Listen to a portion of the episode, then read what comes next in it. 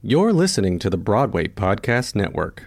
It is Ryan here, and I have a question for you. What do you do when you win? Like, are you a fist pumper?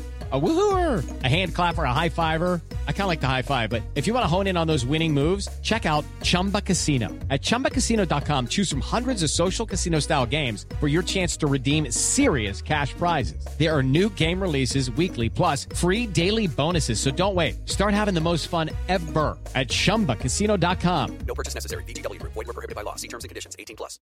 Hello, it is Ryan, and I was on a flight the other day playing one of my favorite social spin slot games on ChumbaCasino.com. I looked over the person sitting next to me, and you know what they were doing? They were also playing Chumba Casino. Coincidence? I think not. Everybody's loving having fun with it. Chumba Casino is home to hundreds of casino-style games that you can play for free anytime, anywhere, even at 30,000 feet. So sign up now at ChumbaCasino.com to claim your free welcome bonus. That's ChumbaCasino.com and live the Chumba life. No purchase necessary. Group. Void were prohibited by law. See terms and conditions. 18 plus. Hi, and welcome to The Compass, the podcast documenting the struggles of life as an artist. I'm Leah Walsh. Today I'm talking with Kim Miller. Kim is a stage manager, a director, and a visual artist, and has worked in theater in many different capacities. She's one of my closest friends from the University of Evansville and was in town last weekend for a very quick visit, so this is just a short conversation we were able to squeeze in. Kim designed the cover art for The Compass, and having conversations with her all summer about what the podcast might be really helped me start this project.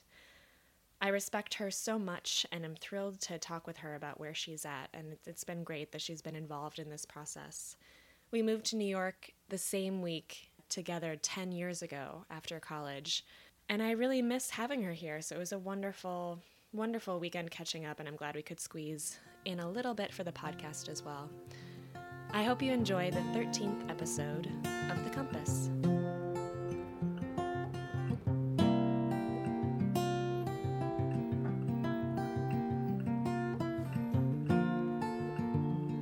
Kim, thank you for chatting with me on your super short trip to New York. Absolutely. So, Kim, as you all know, did the cover art for the Compass podcast. So, thank you so much for doing that, Kim. It was my pleasure. It really helped me get this thing started to have someone to email back and forth with and brainstorm and have someone else think that the idea was worth pursuing. So, you really helped me. I'm very glad to have worked with you. Um, so, what is the dark side for you as an artist, and what's your current way of trying to stay out of it? Know that's a Um, huge question. I think for me, it is self pity and self martyrdom. And so, a big um, kind of thinking shift that I've been working on is uh, choosing to do things versus letting things happen to me. And that has been very helpful. And I think that for me, when I am in a dark place, it's because I'm like, oh, the world has done this to me, and Right. know, all these things have conspired against me, and like that's why I can't ha- like do anything. And it's just like such a stupid, unhelpful, unhealthy way to think. So deciding to say, like we were talking um, this weekend about my job was eliminated at like my dream work and it was earlier this year and rather than saying like well you know i'm really fucked now. Sorry for the language. Um, okay. but it was like oh well this is actually an opportunity for my husband and i. We've talked a little bit about maybe moving back west and in a way like this is wonder like this is a way that we can choose to do this and not feel any guilt and not feel any like I don't have to feel any what ifs about oh well wow I quit this job that I loved so much Who knows what it would have turned out into Yeah. years. so it was a really l- great way to say like well we're going to decide then to use this as an opportunity to move and this is a really good thing versus like self-pity and self-martyrdom and um yeah it was so i've been trying to kind of apply that to to everything and No, that's a really like large shift to make. but I'm sure it affects everything. Yeah, and it's like I'm a person that uh unfortunately my mind is very like programmed that way like if there's like a red light I'm like ugh this is on purpose like Right. Of course, it happened to me. who like who is making it Yeah. on purpose like I can go there sometimes. so kind of shifting all of that to just be like almost nothing in this world is personal like Right. it's something that i'm learning and as an artist and as um just a, a professional adult like pretty much nothing is personal. And um when you sort of let that go there's so much anxiety and so much anger that goes with it and so much energy that i was wasting feeling like so many things are personal and it's just like none Right. of this is person like none of this has anything to do with me. And that's great. That's actually very freeing. Yeah. Um, so we, I've talked to a lot of performers so far on the podcast, and you have done so many different things. But you're also into visual art. You've been a stage manager. You've worked on the administrative side of theaters in a lot of different capacities. What are some of the the challenges that you've worked against pursuing like that side of the theater? What are the things that you come up against and you're like, oh, this is like for actors, it's oh auditioning, blah blah blah blah. blah. What are some of the things that you've have been frustrating that you've had to deal with over the years on that side of it? i think something that is hard is that sometimes people don't understand the value that having administrative organization can add to like all the different levels that happen to producing theater mm-hmm. that if you don't have somebody booking your travel that understands the rules of equity like but people don't want to pay for that Yeah. and so that's very you know or people think you know sometimes what happens with stage managers which i think is sort of a strange thing because I think there are some people that go into stage management and admin because they've always wanted to do those things. And that's kind of the camp that I fall into. And then sometimes there's people that are in that camp that it's someone has told them you're not good enough to do this other thing. Mm. Maybe you should be a stage manager, which I think is a very Comes with a lot of baggage. strange like and I I feel like that's such a weird thing because it's also a job that's like so thankless and a lot of hard work and to say mm-hmm. to somebody who's already feeling vulnerable like you're not very good at this like go do this other job where like that maybe you don't want to do that's really Yeah. thankless and a lot of hard work. a lot of hard work. And so I think that sometimes I when I meet people who kind of initially got into stage management that way, some of them have really been like, "Wow, this is fantastic. Like I love this." And some of them are like, "Well, I really hate doing this job and the only reason I got into it is like that breaks my heart. Like no one mm. should have to do so like I don't know. and it affects everybody i think because i know when i have a i love great stage managers and whenever i have a great stage manager i'm so thankful and i'm like oh my god it makes the entire process. It's like that saying of like oh well if mama's happy then the whole family's happy. It's like if there's a really great stage manager you just the whole cast feels it. And then the opposite if it's someone who doesn't want to be there it makes everything harder. Well, and I think that's for any role in a show. Like if there's somebody that doesn't really doesn't want to be mm. there, like everyone sort of feels that, and that's not very fun. so Um, how, how does your like family understand you as an artist? Like when you decided to, I know you even went to performing arts high school, but have they always been like, oh yeah, of course, Kim's in the theater. I mean, cool. kind of like I, I got into theater really young. Like I and not even necessarily like the acting side of it. Like, um, I remember telling my mom when I was in like ninth or tenth grade that I wanted to produce Godspell. Oh my and she was like like is All that right. like that like what is that and it's like oh i want to like put it all together and like get Oh the space and like oh, I, I did never do it like it was like this like junior high high school summer means. dream like well i guess i don't know if i maybe said the word produce but i think i remember explaining to her like i want to choose Yeah. where the actors stay like and not even necessarily like the directing part of it like choosing a venue and like i want to arrange all of the rehearsal schedules and, like I don't know. It was and like we had gone and seen a lot of theater when I was growing up. Like my parents were really great about like taking us to things growing up in Las Vegas. Like we saw a mm-hmm. lot of shows and we would travel like my parents would take us to Utah to go to a Shakespeare festival there and like so it was something that I just always really loved.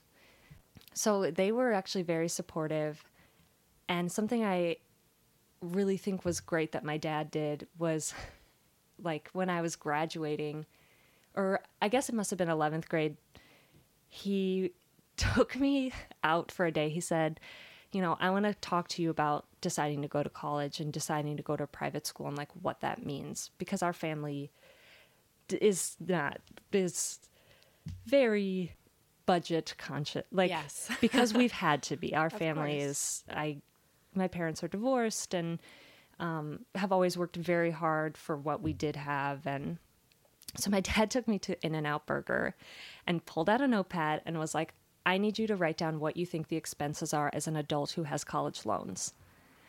Like, write out the do- like exact dollar amounts, what you think they are.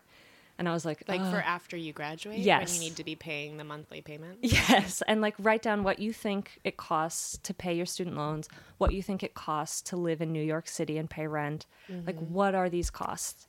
And I wrote them down and he's like, "Okay, here are the real costs." Like he's like, "I'm researching this. Like you need to think about these line i- like and that was like such a gift. Like I know how would I have ever Yeah. How can you even imagine that? yeah and so like when i graduated like i was able like i had already sort of gone through these exercises had d- crunched the numbers of like this is the amount of money i need to move to new york city without a job Right.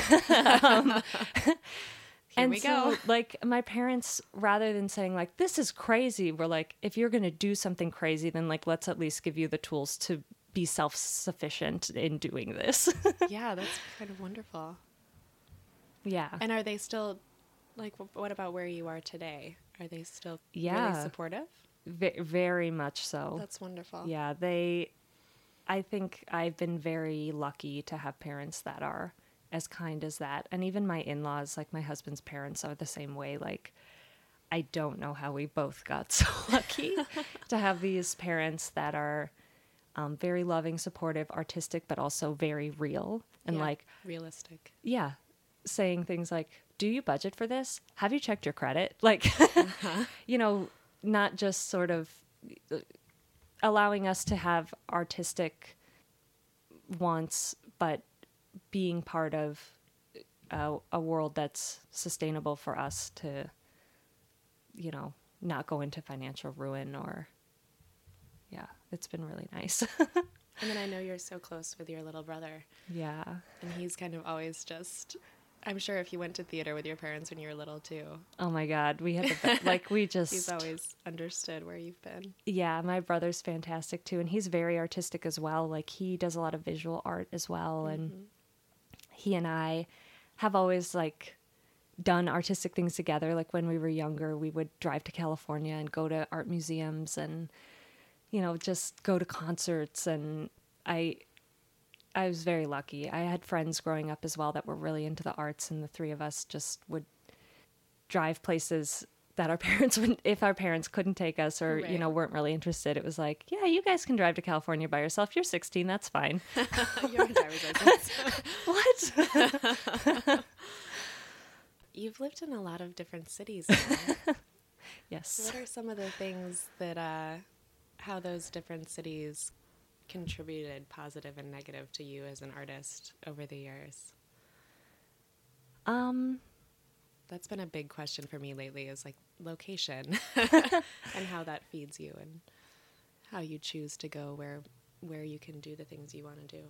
yeah i mean i think i've gotten very lucky to in the places that i've been have opportunities because i was just in the right place at the right time and like being in having that happen and then getting to be a part of all these different communities like when i moved to new york that was such an incredible experience being so young and naive um, and having so many different jobs. Yeah. but that like I got so like I went to La, like I knew I wanted to work at La Mama and I went there and was like can I work here? And the girl at the box office was like no. I mean not no I I had asked her if there were volunteer positions available. And she said you know no not really right now. And like I was like like Ellen Stewart was like sitting in the lobby and heard this and was like oh do you want to work for us? And I was like yes. And she's like well what do you do? And i said well i'm a stage manager. She goes well you can stage manage this show and like points to like a posting on the wall for that they needed for a stage manager. Like it was like i mean that isn't something that i like i did not that was very lucky. And then when i got But you put yourself out there. You went Yeah. out there. And were like, I, I want to help in some way. Yeah, and and that introduced me to like the, all these other crazy experiences working with experimental theater here in New York, and then moving to Chicago was another experience like that where I had gone into a temp agency and I was filling out the temp form, and the girl that was at the front desk said, "Oh, I'm looking at your resume. Like you do theater." Was like, "Yeah." She goes, "You're a stage manager." I said, "Yeah." Like as I'm like filling out this temp test, she's like, "So I need a stage manager starting like next week." and like then they became my clo- like my closest friends in Chicago, and I was a part of this company for five years living there. Like, Oh my gosh. but like that's it, it's still like I feel very lucky that these random experiences then have given me, you know, a path into these really lovely artistic communities and. Mm-hmm. I don't know. And now living in Las Vegas, like, I am not working in theater, and it's been delightful. Like, I, it's been fun. Like, I've loved art for so long, and um, I'm working at an art gallery now, and that's, it's just, I feel very lucky, you know, to have these random experiences that have really truly been just you're in the right place at the right time, and you say like, okay, That's really amazing. Is there um, something that you've worked on in the past couple years that you're particularly proud of that you want to tell me about? I was so proud to work for the Second City. I I didn't grow up like really ever seeing improv, and I was. I'll be honest, like I was kind of a snob. Like I was like kind of like a theater snob, and like Right. especially in college like oh my god um like and then i got to chicago and it, there was an o- like a stage management opening with second city and it's like you know maybe this could be like i'd had some friends who had worked for them and they were like this was an incredible experience working for this company and i was like you know yeah that could be that could be really neat that could be a nice change and it was the performers there and the writers there and the producers there are so incredible like the sec- the performers at Second City can work a crowd in a way that like It's a whole other skill. it is incredible. like they own that audience and they are mm. such good writers and they are so fast in their wit and their thought mm. and their I mean, I just I like I'm still like a little a Twitter. Like I love I just love it. And the writing there was so good. And I thought again like having been such a snob like getting there and being like holy shit like these people are like some of the best writers I have ever ever gotten to witness writing new material. Like they pump out material in a way that is I'd never seen in traditional theater. And it was so wonderful to basically have the world say like you know you were really snobby about this thing now you get a chance to to see something that you didn't Right. didn't have a respect for and now I'm like oh my god like I have so much respect How our like tastes and open mindedness change yeah like we were eighteen. yes thank god thank God. yeah, it was just so and so freeing. Like I think I felt like I hadn't laughed for so long. Like mm. I'd loved comedy as a growing up like watching SNL, all my favorite movies were comedy and something switched in me as a teenager where I got really serious. And then coming back to like like a place where like there can be humor and joy in all in so many terrible things. Like it was Yeah. like the most incredible like so freeing that everything didn't have to be so serious and like That's beautiful that it spreads to every, not just the writers or the performers, but that you're working there in a different capacity and you feel that energy and you feel that freedom. yeah. That's really beautiful. it was working there taught me so much and the producers there were so generous to me and like in, such incredible mentors to me also teaching me about like when i was working for them in an administrative capacity like they were they just let me do things that i was like you're letting me do this?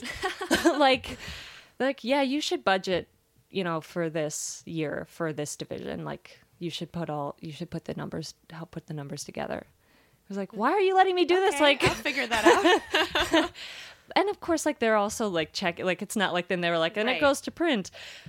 But like giving me the opportunity to really like make mistakes and like figure it out and like learn and just um but still being there to answer questions and help me along like it was just the best Can you tell me a little bit about?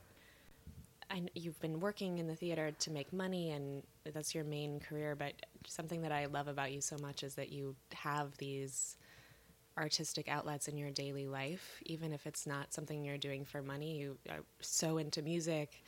I know you've written a couple blogs about that here and there, but you're just like the one of the only people that I get music recommendations from because I don't put in the energy.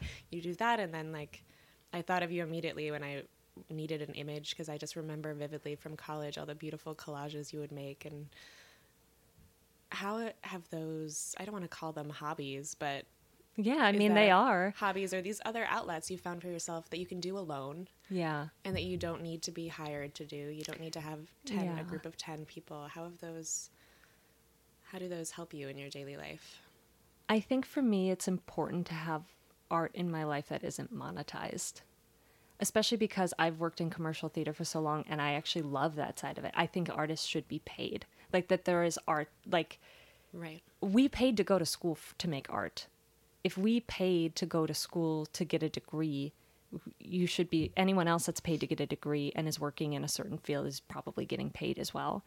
So I feel so strongly about that, but I also at the same time feel like there is art that people create for them. That like and for me that some of that art like writing about music like I ne- I never want to monetize that. Like it's something I do for me and or for my friends. Like I love writing le- emails and letters, and um, for me that is a way to. I don't know. I just like the idea, I guess, of some art not having to be turned into some money machine.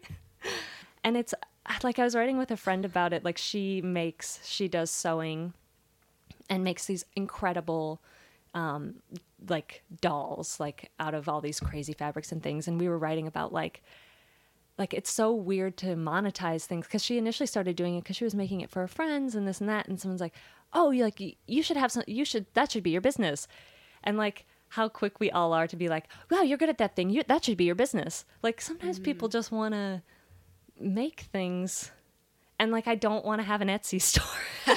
like and not that there's anything wrong with that. Like that's also a fantastic way for people who are craftspeople to be able to sell things and make a living again for But it does add a certain amount of stress and pressure. yeah, and sometimes and I I just wanted I want to have things in my life where I don't feel that pressure, especially because I have worked for so long for commercial theaters and mm-hmm. in commercial ways uh, in arts and um, I just like to have things that aren't kind of touched by all of that. Well, to continue the financial side of it, how has that balance been for you? When I mean, I know you've worked for some companies that are so commercial that they're able to pay you a living wage or better, mm-hmm. But then when you're in the situation where it's not your entire income, how have you dealt with that? Um, well, when I've worked for places that were sort of like a day job that weren't necessarily artistic, I was still doing stage managing at night and being given a stipend for that. So I I mean, It's just that. Well, I'm gonna work all day today, from the moment I get up until Yes. the moment I go to bed. yeah, and you just even have to be willing to put that energy in. Yeah, and part of it was when I was working a day job that wasn't necessarily like theater based or art based, I was very choosy about the night projects that I would work on. And they needed to be something where either like I was directing or I was it was a passion project that I loved the show that I was working on so I was helping produce it or helping stage manage it. Like with a company I worked with in Chicago the plagiarists I there came a point where I was like I can't work on this project like be very involved in this particular project but I can be really involved in this other project. Right. Um, so just like choosing how I spent my time If you're gonna stretch yourself that that was going to be free or not free because they're actually really great. They stipend their artists. I know you're just visiting New York for like a day and a half. Um, Hours. and you didn't see any shows while you were here. Have you been seeing any shows in Vegas that you want to recommend if anyone is around that area? I think if you go to Las Vegas, you should see the big Las Vegas shows. I think that Las Vegas does spectacle so well, Mm-hmm. and it is an art all of its own, and it is incredible. It is just like Like go see the Cirque shows. go and- see yeah. a Cirque show. Like you're never gonna see spectacle like that. Like the budgets for those shows are unreal, and it's such a celebration of vis- visual art and performance. And so many of those performers have been training since they were like four to do like Wow. acrobatics in those shows. And I mean, they. I just I think those are incredible. I think that if you're in Vegas, go see a magic show. you know, like what an incredible art. like the art of magic is is amazing. Like how fun. Well, it makes me think about what you were saying about improv. Like, if you're going to go somewhere like that, you just need to be open and embrace these other art forms and be like, okay, this isn't going to be Romeo and Juliet, but it's going to be something else really amazing that I don't know how to do. yes, really incredible that someone has worked their whole life to perfect and like I feel like when I've opened myself up to all those other things, it's like I enjoy watching almost anything. Las Vegas is such a particular place, and I think it's so interesting that that's your hometown, and you moved back there for many reasons, and your parents are there, your husband's parents are there.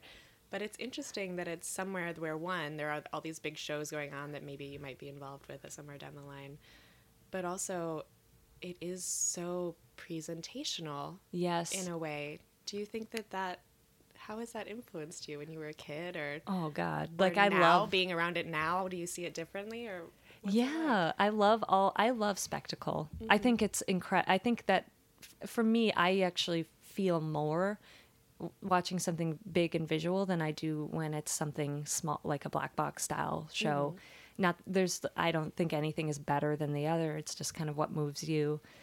Um, and i had when i first got home actually i had the opportunity to work part-time for cirque. And that was i mean they are artists. Yeah, the stage management team is like wow. The wardrobe team the like every single person on that show is just on on all of their shows is like top of their game and it's it's really amazing. And i think it's influenced me. I i think i enjoy um a little bit of everything in a different way than if maybe i'd grown up in somewhere that didn't kind of embrace craziness and gaudiness and um, all, all that spectacle. I've asked a few people on the podcast who are married to other artists what that's like, and what is it like for you to be married to someone who's who, whose profession isn't in the arts? it's interesting because Bentley actually has a lot of artistic projects. Like him and his brother are working on Right. a cartoon right now um, about their experience when they were working in a home where they took care of adults that needed care, and they're kind of working on a um, a cartoon about that experience because their whole family has worked in these Oh, wow. um, group homes over the years. So he still he has so many artistic projects, and he also is um, so smart. Like he's always tinkering in the garage. Like I come out there and he's like, "Look at this alarm I made," and there's like this alarm going off, or like, "Hey, look at this like solar bug I made. Watch when you put it in the sun, it like shakes around." Like he is always making all of these incredible things. But he d- has he ever tried to monetize it? Well, yes and no. Like he, he and his mom actually worked on a book together, um, a children's illustrated book. He did all the illustrations, and his mom um, wrote the story and they worked to monetize that they put together a marketing plan they the book is sold like you can buy it on amazon Oh, very cool. and I think, you know, he also enjoys problem solving, and I think a lot of the IT things that he works on are very much problem solving based, and there's a lot of satisfaction for him that comes from that, and um, and then in addition to that, like I said, he's always making something crazy. And then going to work and working with computers. yes, yeah, yeah, and he's he is very much a comedy nerd. Like when I got the job at Second City, he was like, "Oh God!" like so excited. And he's turned me on to a lot of artistic things that I never thought I would enjoy. Like, um, and there's a lot of art, art, a lot of things that we enjoy together artistically. Like the there's a radio show that I don't know if start listening to. anyone on this listens to it. It's called The Best Show, and it's a comedy um, music call-in show, and it has become a really big part of my artistic enjoyment. And that was something he introduced me to, and you know, it's a very symbiotic. That's wonderful. Yeah, and I haven't gotten to spend as much time with Bentley because you guys have been moving around from All out the of time. New York so much. um, but yeah, it seems like it's much more similar, even if he's working a money job that isn't necessarily in the arts. He's using all of those skills and all of those tools. Yeah, and he was teaching for a while too, which I think he got a lot of. Um, I mean, I guess maybe artistic isn't the right word, but he got a, certainly a lot of sort of life satisfaction out of teaching young people how to use computers and teaching them how to use it in artistic ways, um, doing videos and mm-hmm. That's such a huge part of the arts now. Every Yeah. kind of art, yeah, projections, and Oh my just gosh, using yeah. technology as a tool. Is there anything specific that you turn to, you find yourself turning to over and over again, like a certain album or a certain book, when you're like just feeling down and you need some inspiration that you like reread or anything like that? I think going outside for me actually is mm-hmm. one thing that I really I if I'm feeling down I go outside a lot. And then in terms of like music or I mean Like Beck, maybe? everyone knows Beck. My lifelong music uh, obsession. Um, but there are a couple albums like um, there's a Badly Drawn Boy album, Hour of the Bewilderbeast, that I think now for mm. probably 10 years I go to when I feel anxiety. Like I listen to that album a lot when I'm feeling really anxious. There's a lot of TV shows actually. I think TV uh, actually brings me so much joy. There's a lot of mm-hmm. very funny TV shows that help me to not take myself so seriously or to take things so seriously when I'm feeling down.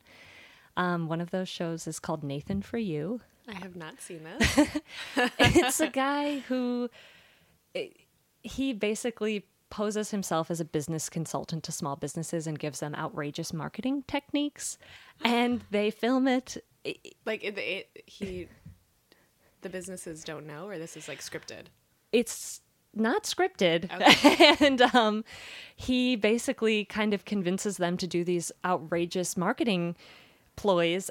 And it's it it again is just a kind of reminder to me about like it's there's so many things in Not this to take like i don't need to seriously. take things too seriously. this guy just made like put a tiny scarecrow on a drone to like fly it around to a guy who has balloons strapped to his back so he can ride a horse. Like it's like Just yeah. silly fun. like and it brings me that is a very uh, amazing show. I watch a lot of i've rewatched the series freaks and geeks a bunch of times um, i think that show does such a good job capturing adolescence um, yeah I, I actually gravitate towards a lot of comedy and a lot of like uncomfortable comedy or like comedy about feeling uncomfortable. It's therapeutic. it's very therapeutic. Yeah Oh, Kim, it's so good to see you in person. And thank you for chatting with me, even though you're here just for a minute. I really appreciate it. Thanks for doing this. Bye.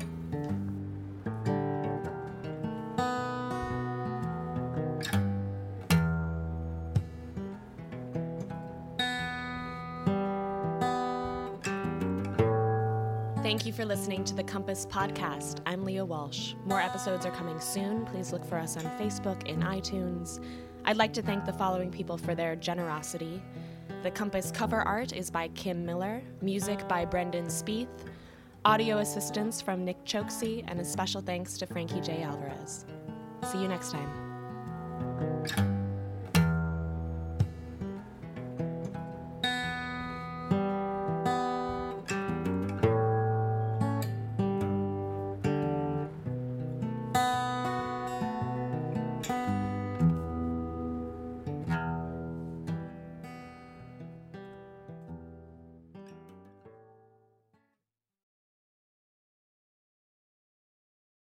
Hey, it's Leslie Odom Jr. here on the Broadway Podcast Network to tell you about the Rise Theater Directory, a program of Maestra Music. Rise is a national online resource designed to connect and empower backstage and administrative and creative theater professionals from underrepresented backgrounds.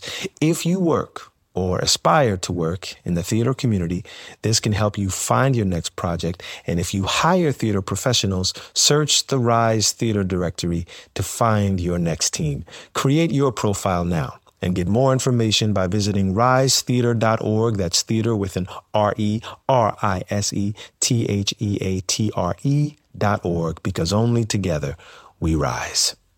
I'm Victoria Cash. Thanks for calling the Lucky Land Hotline. If you feel like you do the same thing every day, press 1. If you're ready to have some serious fun for the chance to redeem some serious prizes, press 2. We heard you loud and clear. So go to LuckyLandSlots.com right now and play over 100 social casino style games for free. Get lucky today at LuckyLandSlots.com. Available to players in the U.S., excluding Washington and Michigan. No purchase necessary. VGW Group. Void prohibited by law. 18 plus. Terms and conditions apply.